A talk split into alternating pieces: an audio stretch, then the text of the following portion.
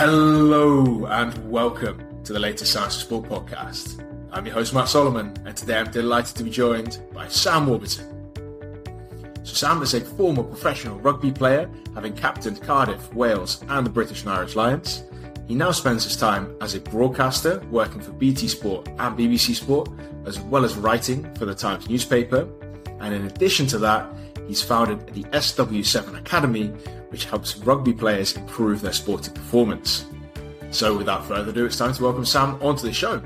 So Sam, welcome to the Science for Sport podcast. It's a pleasure to have you here. Mate, I'm a genuine listener. I was I was honoured when you come through and asked me to jump on. So thanks for having me on, Matt. Pleasure to be here. Thank you very much, and uh, our highest profile listener, apart from my mum. So uh, thanks, for, thanks for giving that one. Uh, oh, you'd be surprised. I think you, you, you, have, got a great platform, really informative. So no, thanks for what you're doing, Matt. Appreciate it. Thank you, thank you. So for those who don't know who you are, can you give us a quick introduction as to who you are and what you've been up to until now? Yeah, so uh, my name's Sam Warburton. Um, I'm a former professional rugby player. Um, played and captain for Cardiff, Wales, and the British and Irish Lions, and now I do more work in broadcasting for rugby. And I've obviously, hence been on the podcast, I've got a massive thirst for for S and C. So I'm involved in the S and C world a bit now with various companies, which we'll probably come on to. So, um, but if in another life, if I wasn't a professional rugby player, I would have loved to have been a, a professional strength and conditioning coach. Hence my love for the podcast and uh, all things strength and conditioning. Oh, mate, and you'd age about 10 years in, in about three days' time. So I wouldn't recommend it just uh, just based on uh, keeping some good looks. So don't do that. well, maybe tackling with your face in rugby for ten years makes you age makes you age pretty badly too.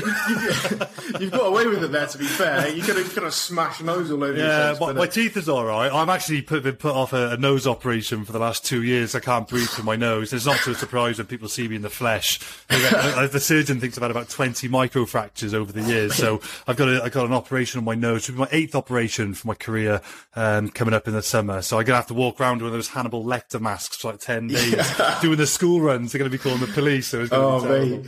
excellent, excellent. So, but like, obviously, you you've got that that fantastic career behind you, but.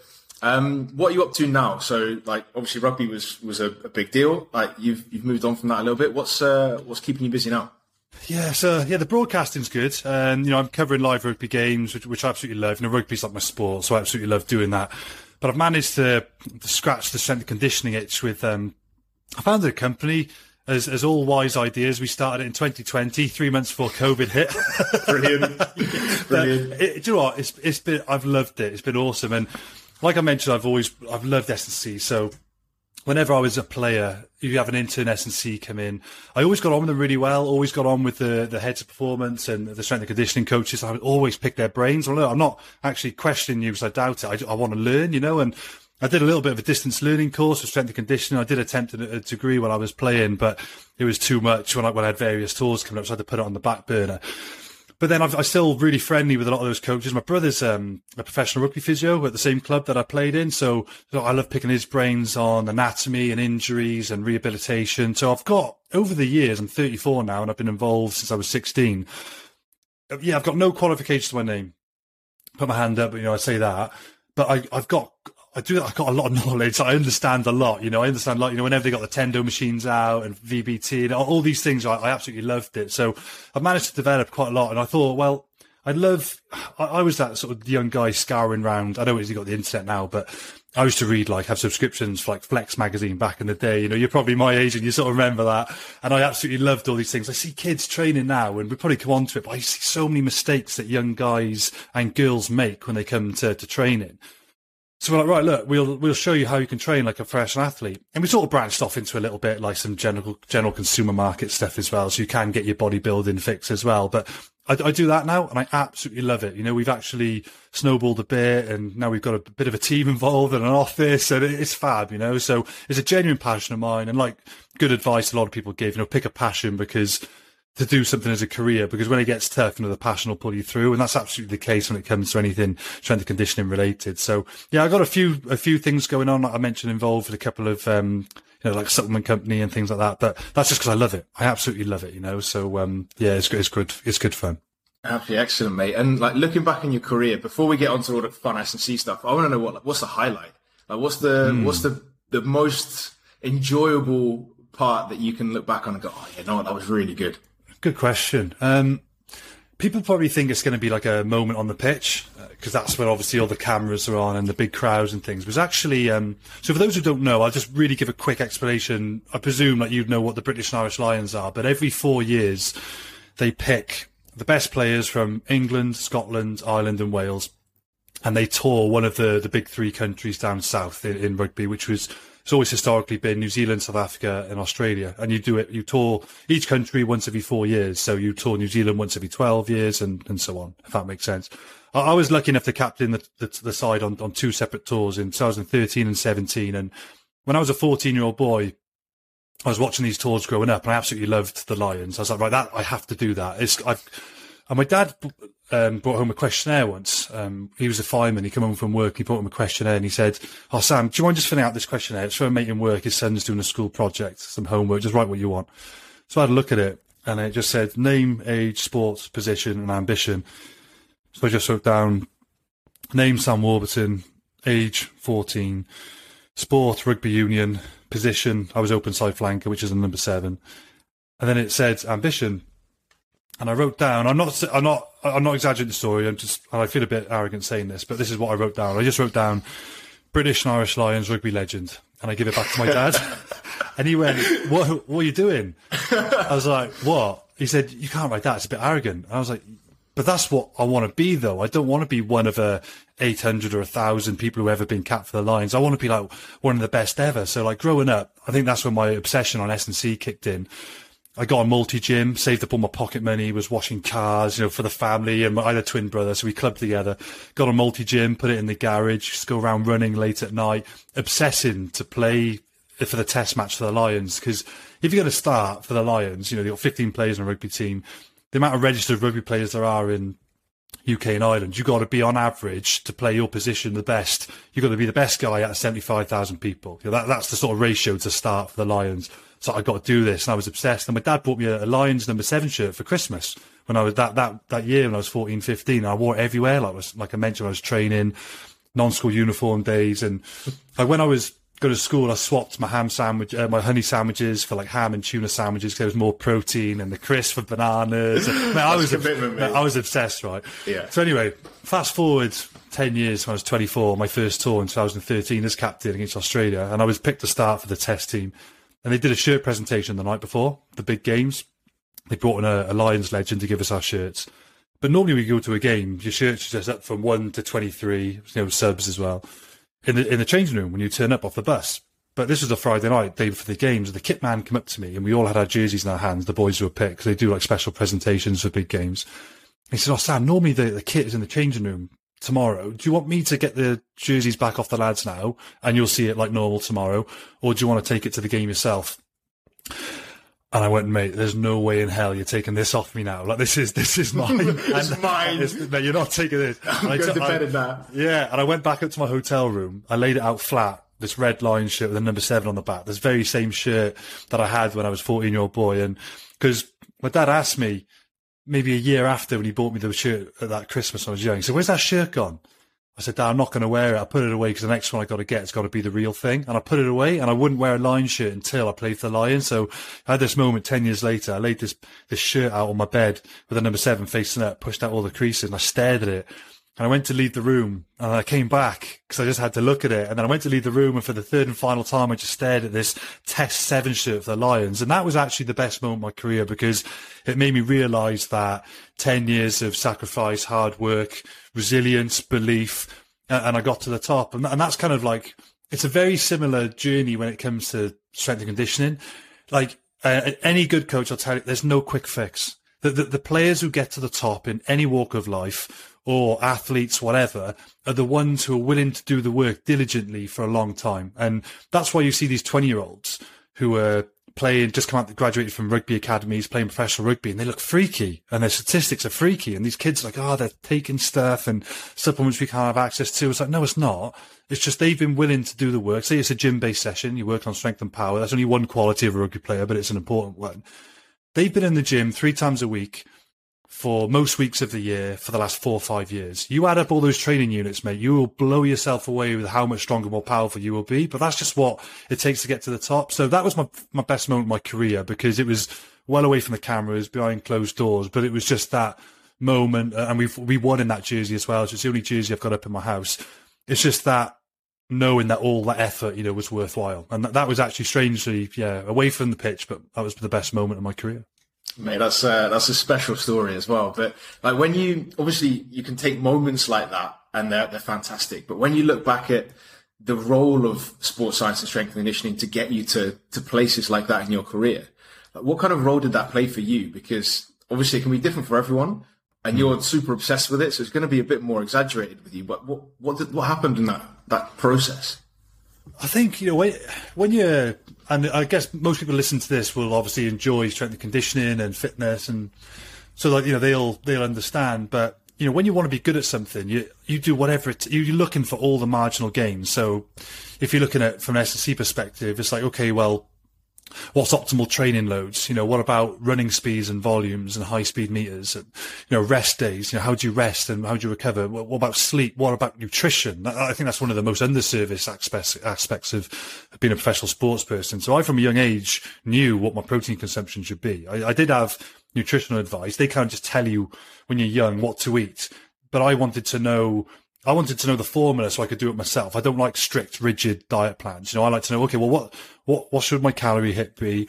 What should my protein target be? You know, what sort of foods should I be using for fuel pre-session? What should I be using for recovery post-session? I wanted to understand that. So I didn't just follow a piece of paper.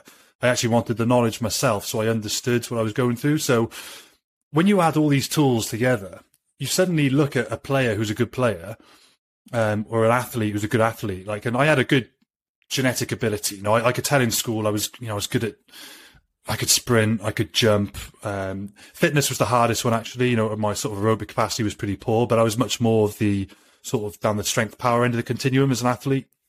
Um, so I knew I was genetically quite lucky. You know, I was, you know, I'm six three and pretty explosive guy. So I thought that was good, but that, that, that's not worth much if you're not willing to put in all those other aspects into your, into your lifestyle. And, I think the players who understand that, they understand that they actually make being a professional athlete a lifestyle. And yes, you can switch off. You're allowed to have a bit of alcohol once in a blue moon and you can go on holiday. You can eat pizza, chill out. Don't worry, you know, but if 90% of the time, 90%, 95% of the time you're on and you do that for a long amount of time, then it, then it's enormous. So there's, there's obviously a lot of moving parts to that. Um, but a coach I work with now actually at the I mentioned the online programming at SW7 Academy. The coach I use now was actually the coach I had at Academy when I was 15 and I loved him. I really liked him and we've, he followed me through. He graduated with me. We both went into the senior team. He was coaching me at senior level, got my first cap under his guidance and we still stayed friends and reconnected now post career because I love a lot of what he does. And, um, like if you talk about strength of power, he's a massive advocate on VBT, which I, I love velocity based training. Uh, you know, it stops people from just, crushing themselves and wondering why they're not making progress, you know. so I, I've loved that, and you know, I remember doing that when I was young, and now there's some pretty cool tech around that. But um, yeah, I mean, you add all those bits into the pot, and that will that will make a good youth player into an exceptional top class athlete. But they've got to be willing to add all these other lifestyle aspects into into their life as well. And when you look back at your career and how that changed throughout that, what you, what you just mentioned, as a youth athlete, you had everything that you needed and you wanted all that information. But how did that change your physical training throughout your career? Because obviously at some point you're, you're pretty strong, you're pretty fast, and you just need to not die every week to make sure that you, well, pretty much, right? Like, to just survive until next week and you can have another go, right? So how, how did that change? Yeah, you're right. So when you're young, you're a lot more durable. You know, you are a lot more durable. And I, I sort of mentioned quickly earlier, I had eight operations. That doesn't include um, neuropraxia, like like nerve damage I've had in my neck and shoulder. Doesn't in- include multiple muscle tears, ligament damage, dislocations. You know, like concussion. Like I had three and a half years injured. So like when you get older, you know, when I say to people, look, look two to three strength and power stimuluses a week is all you need when you're an athlete, and it's for like 45 minutes, you know, each you know, it's not a massive amount of stimulus you need just to, to keep what you've got, you know, and, and even progress still, you know, in season, because you've got to combine significant running loads of up to 15, 20 kilometers at various speeds, you know, throughout the week. So you can't just, yes, rugby is a massive collision sport, but you can't just focus on the strength and power. But then like exercise section changes a lot. When I was young, I was doing a lot more Olympic lifting, um, more hang cleans, uh, you know, front squats to complement that, you know, a lot more back squatting. But as you get older then, um, and it's because of the, the, bumps and like, you know when you play 200 pro games and each pro game has you know 50 contacts you know you're looking at thousands and th- over 10,000 contacts you know and that doesn't include training or your youth career yeah. so it, you know you have to manage that load so it became then things like a lot of sled work um, belted squats Bulgarians is probably one of my all-time favourites. You know, um, just slightly sort of less axial loading, really, just because you could do it if you didn't have all the running and playing um, demands. But when you have r- running and playing demands, and suddenly you have to manipulate your training. So as I got older, you know, I moved towards the more uh, I don't want to say joint friendly because all exercises can be joint friendly when done properly, but I guess they suited the the schedule of a rugby player much better. And then there was more use of, of VBT. So you're not sort of, you know, crushing the nervous system, you know, early in the week and then you're not recovering in time. And then you sort of get that accumulative fatigue throughout the season and you're wondering why you're feeling like rubbish. It's like, well, you've been, been trying to crush every weight session for the last three months. Like you, you can't do that. You have to sort of trust the trust the process. Is one bit of advice I had. Trust the process and and build slowly and have patience. You know, so that that's kind of how my my, my training changed um, from in the gym, and, and I kind of stuck to that now. So I don't really do much Olympic lifting. Every now and then I will, just because the alpha in me comes out and I want to sort of see if I can do, you know, what I did when I was young and I was lifting ridiculous weight. But I was mechanically a lot stronger when I was you know, 19 to 23. I was, I'm, I'm nowhere near those levels now, but every now and then I'll, I'll dip into it. And I might have a little reminder from my lower back that, whoops, Sam, you calm, calm down. Uh, we've all been there. just can't cash. yeah. But I don't overly answer your question, but that's kind of how it's certainly changed in the gym. And, you know, even things like, you know, rather, everyone always asks the, the famous questions of rugby players, what you bench? And I'm like, hey, we, we don't bench. We we neutral grip dumbbell. We floor press. You know, we do things like that because it's just more friendly on the shoulders. You know, even um, uh, press it with plates, press it with bands. You know, you can you can still tax your chest and you can work that push in a horizontal plane without having to just smash the barbell. I do like to barbell bench, by the way. I'm not I'm not um, crucifying it. I do like it, but sometimes when you've played a game of rugby, it's not the optimal exercise to do. You know, 48, 72 hours after a game. So that they're the subtle changes you make in the gym when when you're an athlete. I think that's really interesting. And when you when you look at those things, obviously it's quite a it's quite a grown up viewpoint. You're saying this now as a as a grown up, but like let's say you were 20 years old and you're not quite as as um, as well versed. Is there anything that you look back on and you think, you know what, like I should have done that differently, or I wish mm. I'd have known this when I was 20 because that would have made me a difference? Do you know what? I have no regrets, but I do have a really big bit of advice, and it's a really boring one, but I promise you is vital. And I, I, had a shoulder op when I was 18. I had a knee op when I was 19. So I, I quickly realized the importance of rehabilitation. But the one, I think, one of the most underestimated aspects of training and for longevity as well would be prehab and mobility, whether it's for your knees, ankles, more importantly for players, shoulders and thoracic mobility. Massively underrated. So say like a, a training plan that, that we'll dish I'll dish out now or that I did as a player you would never start a session without doing. And when I say five minutes of prehab, people think that's not enough. But when you do five minutes of prehab, say you're doing, say you do two upper body sessions a week, and you do five minutes of prehab, five minutes of shoulder and thoracic mobility. So it's 10 minutes in total, twice a week. That's 20 minutes. So, you know, accumulatively, that adds up over a season. And, you know, when you're doing shoulder prehab, I'll pick three exercises that can work, uh, you know, low trap, you know, rotator cuffs, things like that and then I'll do five minutes of thoracic mobility work. Uh, you can that's you can cram a lot of work in in ten minutes when you're doing that because you can sort of you don't need much rest time. Sort of just get it like get three four exercises, do them in a carousel.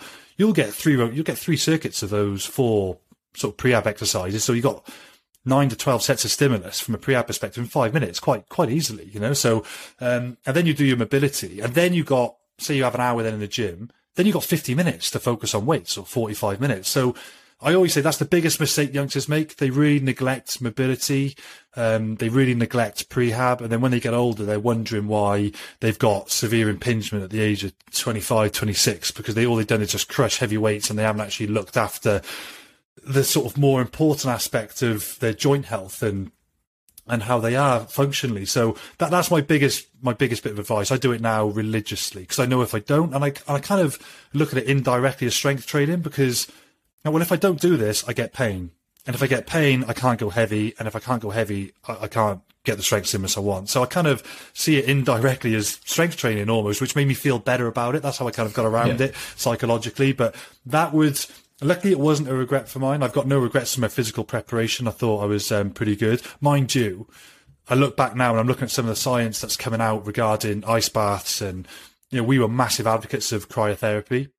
Um, so I look back and I wonder whether that could have been tweaked. We used to use a, a cryotherapy chamber in our national um, training base. And I guess there's lots of benefits. It depends what you want to prioritize. Do you want to prioritize like sleep and the mental aspects of maybe some cold therapy exposure, or do you want to benefit from sort of like hypertrophy and building muscle. And it depends which your goal is. If your goal is like like hypertrophy and building muscle, then maybe you use a little bit less of it, you know. So um, that that's maybe only one thing I might have questioned a bit more if I was a player, but I didn't have the knowledge back then around that. You know, I just sort of listened. Yeah, let's do cryo. It was good for us. Um, but again, I'm still sort of learning as we all are. You know, every day there's you know there seems to be you know new research coming out and new meta analyses I like to get stuck into. So, um, but I don't have any regrets. But that would be my one big advice for for young players. Don't don't don't neglect mobility and, and prehab. And I think it's it's nice advice as well to to be critical of what you're doing. So in a in a positive way, but to to just accept okay, we do cryo because it's good for us. Or mm. Maybe have a little think and read about it and what are the yeah. potential downsides, or just ask your your sports scientist, S&C, whatever. Yeah. Um, because there are loads of advantages and disadvantages to things, and yeah. these professionals weigh that up and go, oh, probably on the balance, we'll do this. Yeah, exactly. Um, but for your own understanding, linking back to your, your first point in the podcast, absolutely fantastic that you want to take all that information and actually deal with it yourself. Um, so I think that's a really interesting one for, for kids listening who could uh, potentially improve that as well. I think just, you know, like over years, and I'm, over years and years and years, like when you, you know, when you, and like the very basic first entry level is when I was sat at a, at a machine, when I was in like a, an old commercial gym when I was 15, pretending I was 16, and you're looking at what muscle groups it uses and what plane of motion it is. And, and then you're like, you're doing your GCSE, you know, PE and you absorb all of that. And then you like, you go out and read yourself. And for me, that the early reading was like, you know, bodybuilding magazines, you know, and then, and then suddenly you start picking the brains of coaches and you, and then you actually apply it practically. And then you're looking at what you're doing. And then you, then I suddenly add the layer of, oh, well, then you look at the research that's coming out as well. And what, what does that back up? And, and then you, once you add all those things in, you just, you put time into learning. You never know everything all the time. You've got to constantly be seeking that advice. So those who want to be really good at what they do, well, one, if you're enjoying it, you're probably going to enjoy looking for the information. But I just recommend just to just to, just to read, like you know, uh, like if you're reading just for five minutes a day, over years you're going to learn so much. You know, like I don't I do anywhere near as much reading as a as a full time S and C coach, but you know, I just do enough that I can satisfy my thirst for knowledge. You know, but once you do that for a long time, you'll educate yourself enormously. So yeah, I recommend for people just to do a little bit of do a little bit of that, do a bit of reading, pick the brains of coaches that you like and learn off what, what they do. And they might open your eyes as well. I think you, I think a lot of people can be very stubborn in their beliefs and not want to change their views. Um, and I've changed my views on, on many things. You know, I used to crush myself in the gym and I've actually learned to, sometimes actually less is a bit more. You know, I, I used to probably train too hard. Um, so yeah, once you sort of have your eyes open, you speak to experts who know more than you, then you keep, you keep that growth and you keep learning. Absolutely excellent, mate. And you, you mentioned VBT earlier as obviously like mm. some some great technology out there. Um, what kind of technology do you think is like the the stuff which is really important for players to be looking at, or stuff that you're you're jealous that they've got now, which you might not have had back in the day?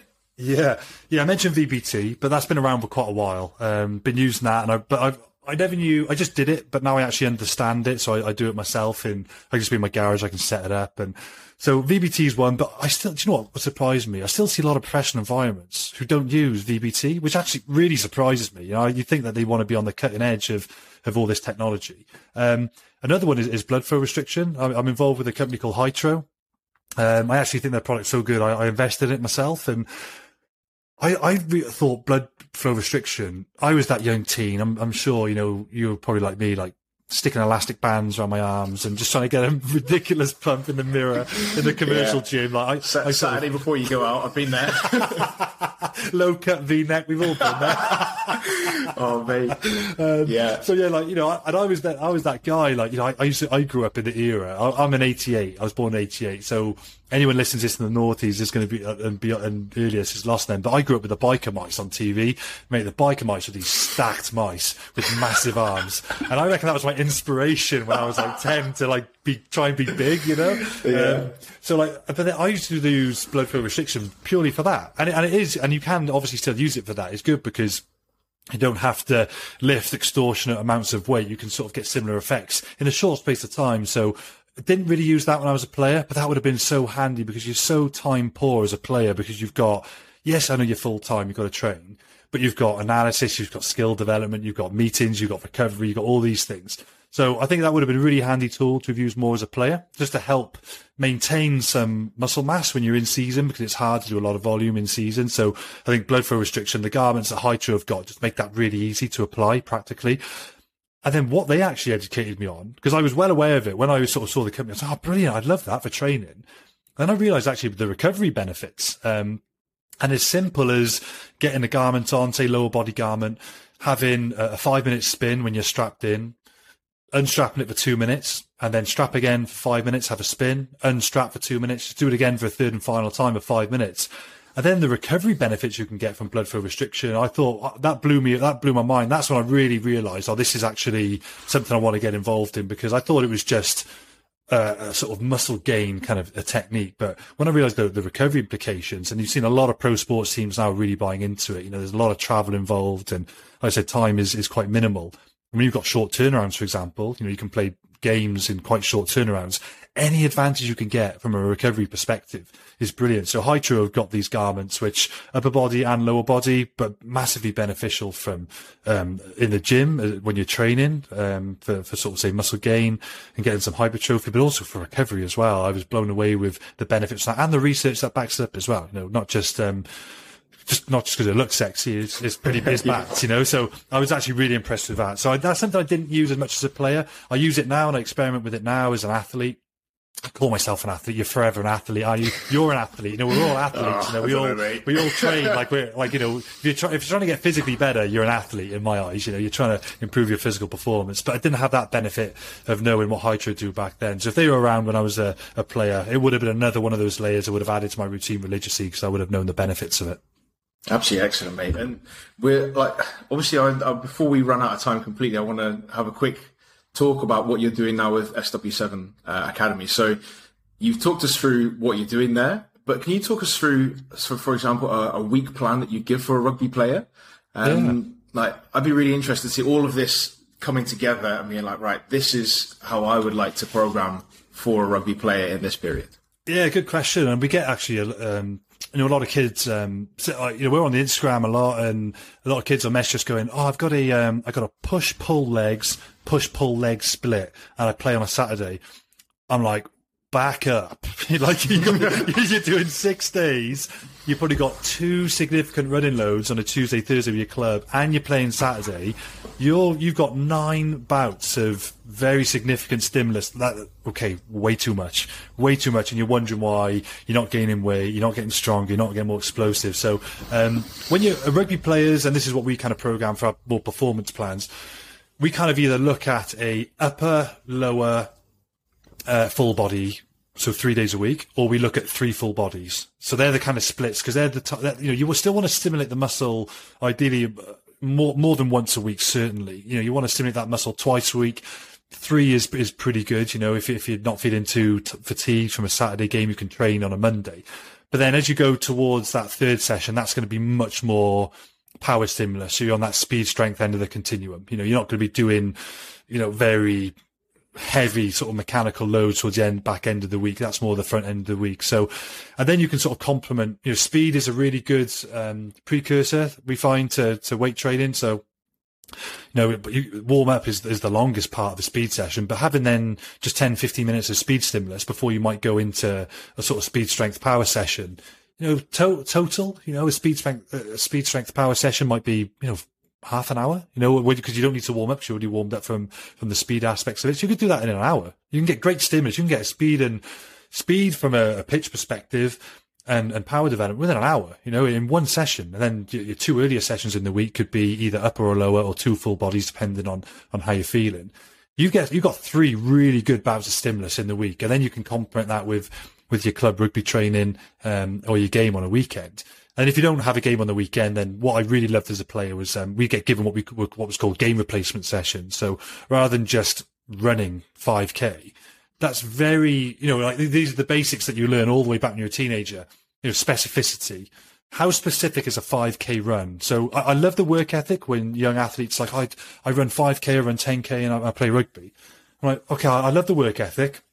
In a game of rugby, you probably do cover between four and eight k, depending on the level you're playing at.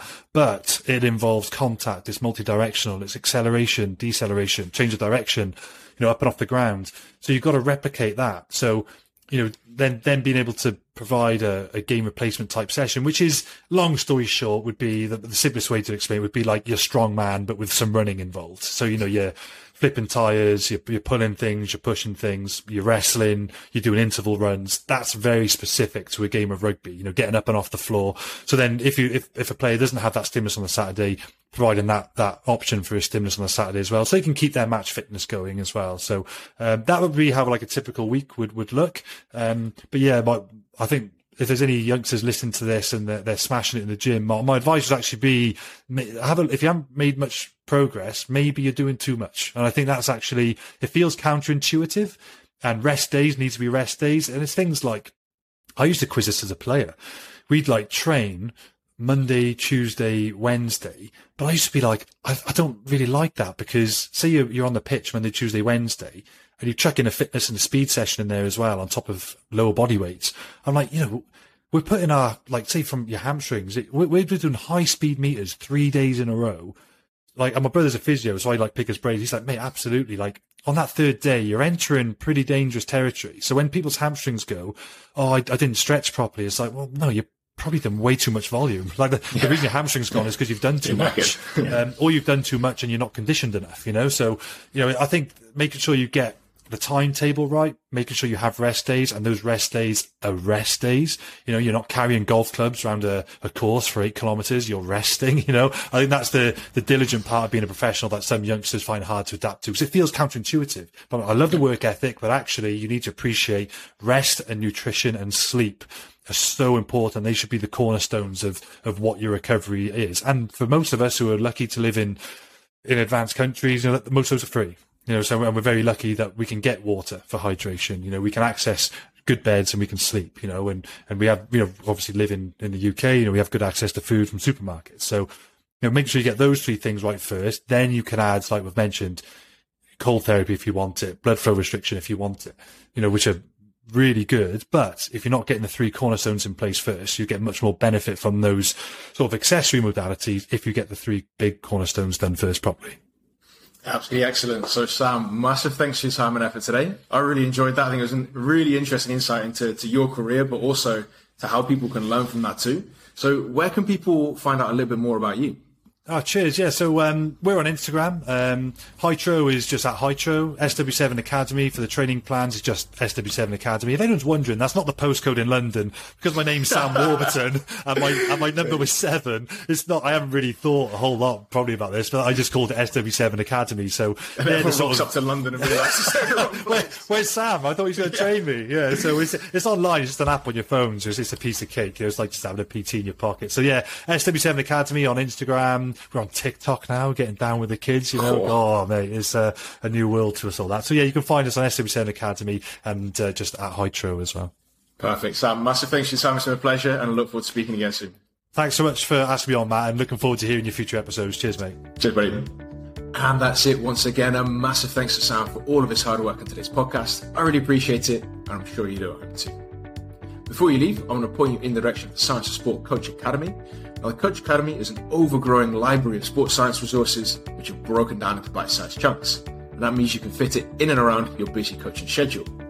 In addition, every time you complete one of the mini courses, you'll get a certificate of completion, which means you can prove your ongoing education. So if you want to get into the Coach Academy completely for free for the next seven days, you can hit the link in the show notes. They're in there in just a few seconds' time. And of course, if you have enjoyed today's podcast, it'd be fantastic if you could recommend us to a coach, a colleague, an athlete, or a friend.